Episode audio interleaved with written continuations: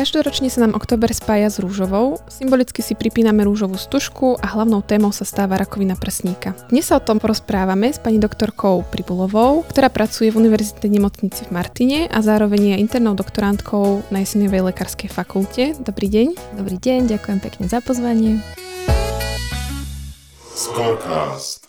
Prvý Skora podcast. Povedzte nám niečo o vašej práci v nemocnici, čo obnáša vaša práca? Tak moja práca je jednak tvorená tým, že som zamestnaná ako interný doktorant, teraz začínam 5. rok práce v nemocnici. V podstate tá práca sa nelíši od nejak diametrálne od nemocničných zamestnancov, čiže spočíva v tej klasickej štandardnej liečebno-preventívnej starostlivosti, plus my ako interní doktorandi sa venujeme samozrejme doktorandskému štúdiu a takisto aj výučbe študentov, kde učíme teda všeobecné lekárstvo, zubné lekárstvo, či slovenských zahraničných študentov a takisto aj porodné asistentky. Čiže to máme tak trošku naviac ešte my ako interní doktorandi. No a my vlastne sa dneska budeme venovať téme rakoviny prsníka. Na začiatok by som teda povedala pár faktov o tomto ochorení, čiže je to najčastejšie onkologické ochorenie u žien. Približne každá jedna z 8 žien sa stretne s týmto ochorením počas svojho života. No a na Slovensku sa ročne diagnostikuje približne 300 nových prípadov. Pani doktorka, aké sú rizikové faktory vzniku rakoviny prsníka? Ja by som ešte možno k tým štatistickým údajom, čo ste spomínala, tak mala ste úplne pravdu, že teda udáva sa, že každá 8 žena je diagnostikovaná s karcinómom prsníka. Je to vôbec najčastejšie maligné ochorenie v ženskej populácii. A s tým, že tá úmrtnosť na ten karcinóm prsníka je pomerne stále vysoká, takisto aj ten záchyt karcinómu prsníka je bohužiaľ aj v dnešnej dobe aj v našej republike stále v nízkych percentách. Čo sa týka rizikových faktorov, tak samozrejme je to vek. Udáva sa, že teda incidencia karcinómu prsníka stúpa s vekom, kde to maximum je po tom 50. roku života. Avšak v dnešnej dobe, čo je smutné, stále pribúda mladších žien s diagnostikovaným karcinómom prsníka pred 30. niekedy výnimočne aj pred 20. rokom života. Samozrejme, ďalším rizikovým faktorom je pohlavie. Možno niekto sa nad tým tak pozastaví, že karcinóm prsníka, samozrejme ženské ochorenie. Nie je to pravda, karcinóm prsníka môže postihnúť aj mužov, ale samozrejme to riziko je o mnoho nižšie ako u žien. Ďalším rizikovým faktorom je určite to, že ten ženský organizmus je vystavený hormonálnym vplyvom, hormonálnym zmenám počas života. Čiže čím dlhšie je ten ženský organizmus takýmto hormonálnym zmenám alebo tým hormonálnym vplyvom vystavený, tak tým to riziko stúpa. To znamená včasné menarché, čiže čas tej prvej menštruácie, neskoršia menopauza, čiže to sú v podstate tie hormonálne vplyvy. Takisto gravidita by som povedala, že ochranný vplyv, ale dnes tým, že sa posúva aj celkovo ten vek prvorodičiek, tak môžeme aj to považovať za určitý rizikový faktor. Takisto laktácia bude mať skôr preventívny faktor, čo sa týka vzniku karcinómu. No a takisto nesmieme opomenúť aj nejaké faktory vonkajšieho prostredia, čiže nejaké ionizujúce žiarenie, chemické vplyvy a samozrejme životný štýl, čiže fajčenie, alkohol, obezita. Čo sú také, by som povedala, že všeobecné rizikové faktory pre viacero ochorení, nielen karcinómu prsníka. Mhm. V rakovine prsníka je veľmi dôležitý tzv. BRCA gén, čiže breast cancer gén. A čo vieme povedať k tomuto génu, prípadne nejakého mutácie? Áno, ako hovoríte, karcinóm prsníka môže byť spôsobený aj mutáciou v BRCA géne. Máme dva typy BRCA génov, to BRCA1 a BRCA2. Pričom tieto gény dokážu byť diagnostikované veľmi jednoducho z krvi pacientky. Samozrejme sú na to určité indikácie, kedy tie pacientky majú nárok alebo sú teda indikované k tomu genetickému testovaniu. Je na to vydaný aj vestník Ministerstva zdravotníctva, kde sú dopodrobne rozpísané všetky podmienky, všetky indikačné kritériá na takéto vyšetrenie. A takisto, ak sa u takýchto pacientok tá BRCA mutácia či už tá jednotka alebo dvojka potvrdí, tak sú im navrhnuté určité ďalšie preventívne kroky, ktoré sú takisto dopodrobne uvedené v tom vestníku. Nebudem ja ich teraz nejak do detailov rozvádzať, ale určite je tá prevencia u takýchto pacientok o mnoho intenzívnejšia ako u pacientok, ktoré nie sú nositeľkami takéhoto génu. A takisto je takýmto pacientkám navrhnutá aj profilaktická mastektómia, čiže odstránenie prsníkov s následnou nejakou rekonštrukčnou operáciou, čiže v zmysle augmentácie prsníkov. A principiálne ide iba o to, že v podstate ten BRCA gen dokáže ako keby opraviť tie mutácie v tých bunkách, ktoré majú potom nejaký maligný potenciál. Ak však je mutácia v tom BRCA gene, tak nie je následne schopný takéto zmeny v bunkách opraviť. Takže vtedy dochádza k tomu, že sa tie bunky maligne zvrhnú a môže vzniknúť karcinom prsníka. Úplne si myslím, že notoricky známe Angelina Jolie, príklad z praxe, čiže kedy si dala v podstate odstrániť obidva prsníky presne kvôli tej BRCA mutácii. Aký nejaký príznak môže byť takým výkričníkom pre ženu, že toto nie je v poriadku? Čo sú také tie možno prvotné príznaky, prípadne už aj v tých neskorších štádiách? Tu by som možno spomenula to, že niekedy dôjde ako keby k takému pocitu falošného zdravia, čiže ten karcinom prsníka v tých štádiách, kedy ešte nie je hmatný, čiže to znamená, že tá žena si pri tom samovyšetrení nejakú kvázi tú povestnú hrčku nenahmatá, tak vtedy vlastne dochádza k takému ako keby pocitu plného zdravia, čiže sa ten karcinom prsníka nemusí prejaviť navonok vôbec, čiže tá žena ani nevie, že takéto ochorenie má. Ak však už ten karcinom má nejaké prejavy, tak najčastejšie je to teda v prípade nejakej hmatnej lézie, je to to, že pri samovyšetrení prsníkov si tá žena nahmatá hrčku. Samozrejme, je dôležité všímať si aj nejaké kožné prejavy, čiže napríklad nejaké začervenanie kože, výtok z bradavky, nejaké ragády. Takisto nesmieme zabudnúť ani na vyšetrenie v axile, čiže v podpazušnej jame, kde takisto môžeme pri tom palpačnom vyšetrení spozorovať napríklad zväčšenú lymfatickú uzlinu, čiže aj to môže byť jeden z prejavov. Samozrejme, ak už máme pokročilejšie štádia karcinomu prsníka, tak už pozorujeme aj určité kožné zmeny v zmysle nejakých ulcerácií, exkoriácií, mokvania kože, bradavky. Čiže to už sú také, by som povedala, naozaj pokročilé štádia. K tomu samovyšetreniu sa ešte vrátime, ale ako následne prebieha diagnostika, pokiaľ žena si nájde nejakú hrčku alebo prípadne takéto iné príznaky, ktoré ste spomínali? Určite takým prvým krokom, kam by tá žena mala smerovať, je určite ambulancia z zmúdneho gynekológa. Čiže vždycky, ak má žena podozrenie, že niečo nie je v poriadku, že si niečo nahmatala, všimla si nejaké kožné zmeny, určite radšej prísť v úvodzovkách zbytočne, ako neprísť vôbec. Čiže navštívi teda zmluvného gynekológa. Potom ten samotný diagnostický proces pokračuje tak, že ten gynekológ odošle pacientku na určité zobrazovacie metódy, čiže napríklad ultrazvuk alebo mamografia, ktorá je najčastejšie využívaná pri diagnostike karcinomu prsníka. Niekedy pri nejakých nejasných léziach, nejasných tumoroch môže byť využitá aj magnetická rezonancia. A by som povedala, že takým kľúčovým alebo takou kľúčovou vecou, ktorá nám napomôže pri diagnostike, čiže či sa jedná o zhubnú alebo nezhubnú léziu, je určite biopsia. Čiže ten tumor sa dá bioptizovať a predoperačne, napríklad pod ultrazvukovou kontrolou. Je to zákrok, ktorý je dobre tolerovateľný. Je to samozrejme invazívna záležitosť, ale tie pacientky takéto zákroky dobre tolerujú a pre nás ako diagnostického hľadiska je to rozhodujúce určite. Vieme teda, že nie je len jeden typ rakoviny prsníka, že tých typov je viacej. Získávame to teda vďaka biopsii. Môžeme tak iba nejak v stručnosti spomenúť nejaké typy, lebo je ich veľa. Áno, tých histologických typov je viacero. V podstate riadíme sa najnovším guidelineom, ktorý bol publikovaný tuším v apríli 2023, kde sú tie typy karcinómu rozdelené na neinvazívne, čiže sa jedná o karcinómy in situ, čiže tie, ktoré nevykazujú invazívny rast.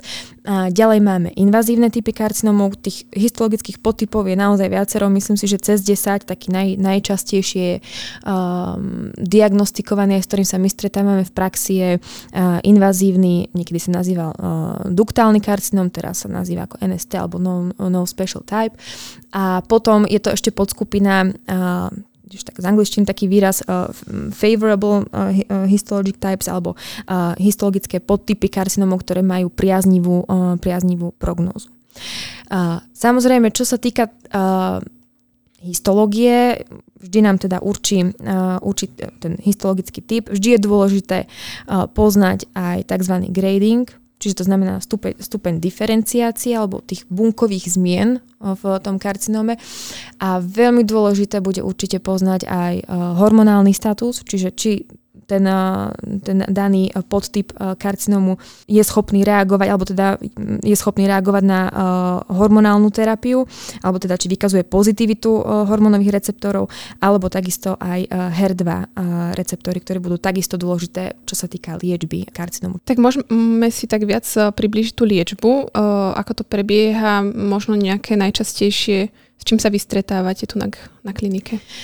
Myslím si, že vďaka súčasnej prevencii a screeningovému vyšetreniu, ktoré samozrejme mamografia u mladších žien, ultrazvukové vyšetrenie, my sme schopní zachytiť ten karcinóm orientačne asi v 80% vo včasnom štádiu, kedy vieme teda tie pacientky aj adekvátne vyliečiť. V minulosti tá liečba bola zameraná, nechcem ani tak povedať, že zameraná, ale tá chirurgická terapia bola, by som povedala, dosť taká excesívna, čiže v súčasnosti už by sa malo od takejto liečby upúšťať a mali by sme preferovať tzv. Onkoplastické chirurgické výkony, čiže alebo prsník zachovávajúce operačné výkony, kedy my sa snažíme počas tej chirurgickej terapie zanechať čo najviac toho zdravého tkaniva, aby sme samozrejme dosiahli tie čisté okraje, poviem to tak laicky, aby sme teda odstránili to nádorové tkanivo, ale aby sme zachovali aj určitú tú možno kozmetickú, estetickú stránku života, alebo teda pre tie pacientky. Takisto, čo sa týka chirurgickej terapie, tak využívame aj koncept sentinelovej úzliny. To je, vysvetlím, je to ako keby tá najbližšia strážna lymfatická uzlina, kde ten karcinóm, to zubné ochorenie dokáže ako prvé metastázovať, čiže vytvára tam metastázy.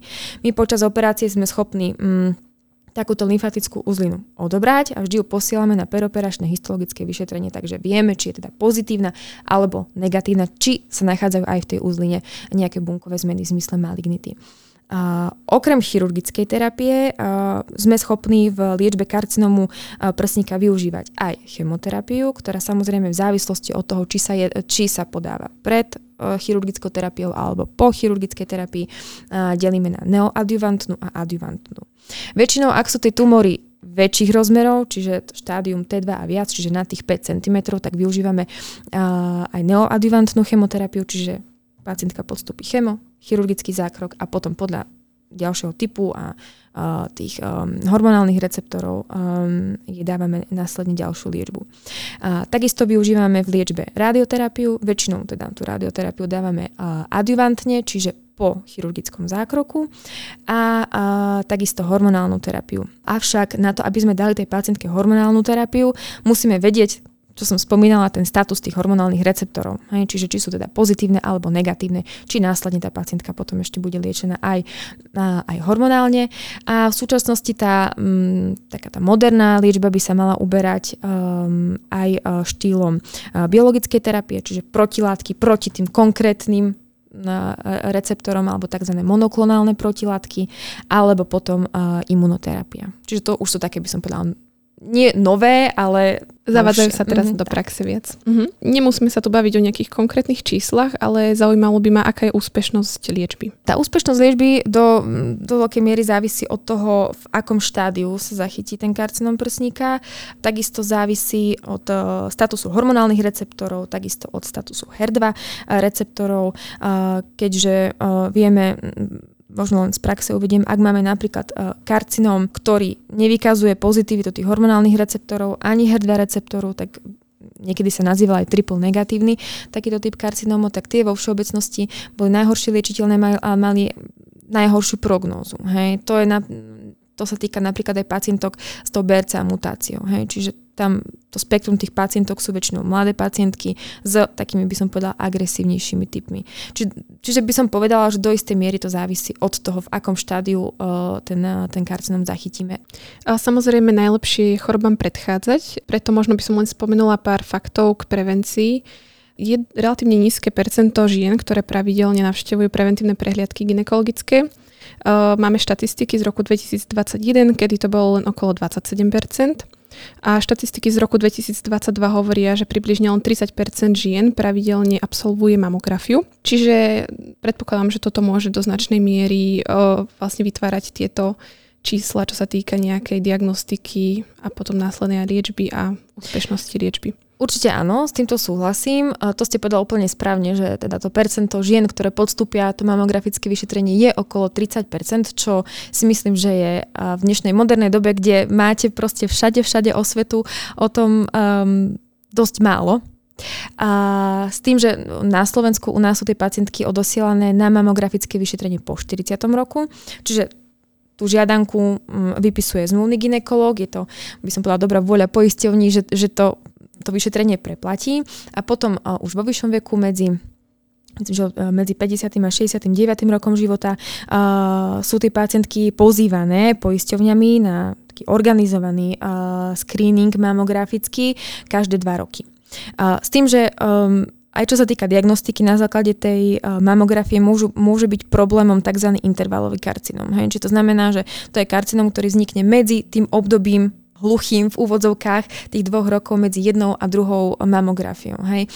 Takisto tá mamografia má svoju rozlišovaciu schopnosť, čiže nie vždy dokáže ten karcinóm zachytiť. Ak sa jedná o karcinóm naozaj malinkých rozmerov, tak je to pod rozličovacou schopnosťou mamografie. Tak samozrejme najideálnejšie chodiť na tie preventívne prehliadky aj tie mamografie, ale čo žena vlastne teda môže spraviť aj sama pre seba, keďže ako ste spomenuli, to ochorenie sa veľmi rýchlo vlastne dokáže rozvinúť. Čiže bavíme sa tu o samovyšetrení prsníkov. Ja som akože aj my, čo prednášam na školách, tak vlastne hovoríme, že v podstate by to malo byť približne v tej fáze mesiaca každý mesiac. Najlepšie teda si aj žena sama, ale tak naskytá sa aj otázka, že či aj partner alebo partnerka môže vykonávať takéto vyšetrenie. To je dobrá otázka. Ja si myslím, že fantázii sa medze nekladú. Takže ak je s týmto partner alebo partnerka úplne v poriadku, tak ja si myslím, že áno. Kedy je teda najlepší čas vyšetriť si tie prsníky? Myslím si, že taký najvhodnejší čas na samovyšetrenie prsníkov je zhruba na 3. alebo 4. deň po menštruácii. Samozrejme pod vplyvom tých teda pod hormonálnymi vplyvmi počas menštruačného cyklu sa samozrejme aj tá konzistencia toho prsníka mení, takže ideálne ten 3. 4. deň po menštruácii. Žena by sa mala najprv postaviť pred zrkadlo, čiže vizuálne si tie obidva prsníky pozrieť, takisto si ich prehmatať takými krúživými pohybmi smerom od vonku až ku bradavke, či už s rukami teda vedľa tela, alebo spustenými, alebo s rukou hore.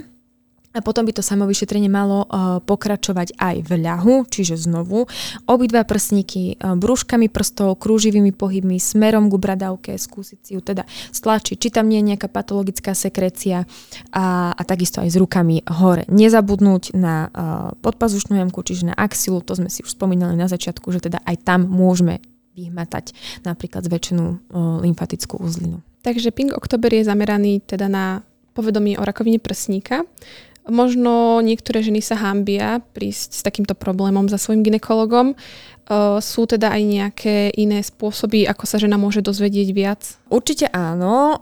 Ešte by som možno chcela aj tak k tomu Pink Oktobru niečo povedať. Ono je to kampaň, ktorá je známa nielen na Slovensku, ale vlastne aj celosvetovo. Ako ste povedala, symbolom toho Pink Oktobra je tá ružová stužka. Je to vlastne zamerané na kampaň o rakovine prsníka, čiže čo sa týka prevencie, diagnostiky, liečby a by som povedala takým hlavným cieľom toho Pink Októbra je určite šíriť osvetu o tom, ako žena dokáže predchádzať, ako si dokáže pomôcť pri diagnostike tohto ochorenia, či už prostredníctvom nejakých spoločenských akcií, podujatí, určitých, instagramových víziev na sociálnych sieťach, alebo takisto aj prostredníctvom určitých mediálne známych osobností, ktoré sa do tejto kampane dokážu zapojiť. A čo sa týka tej konkrétnej otázky, ktorú ste mi dala, tak určite áno, existujú v súčasnosti aj rôzne online poradne, kedy sa tie ženy vedia opýtať priamo odborníkov, vedia s nimi konzultovať určité nálezy, či už sonografické alebo z biopsie, takisto proste rôzne gynekologické problémy.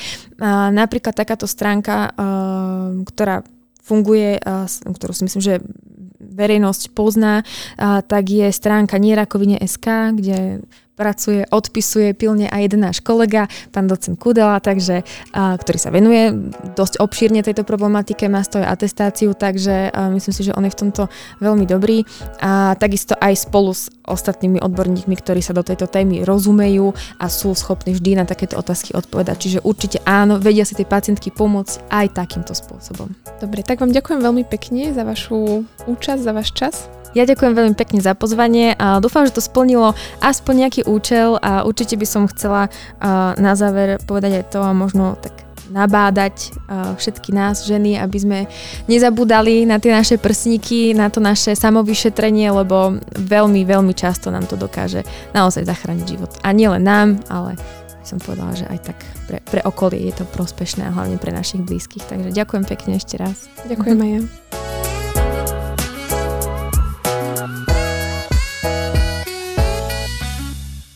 SCORcAst. Prvý Skora podcast.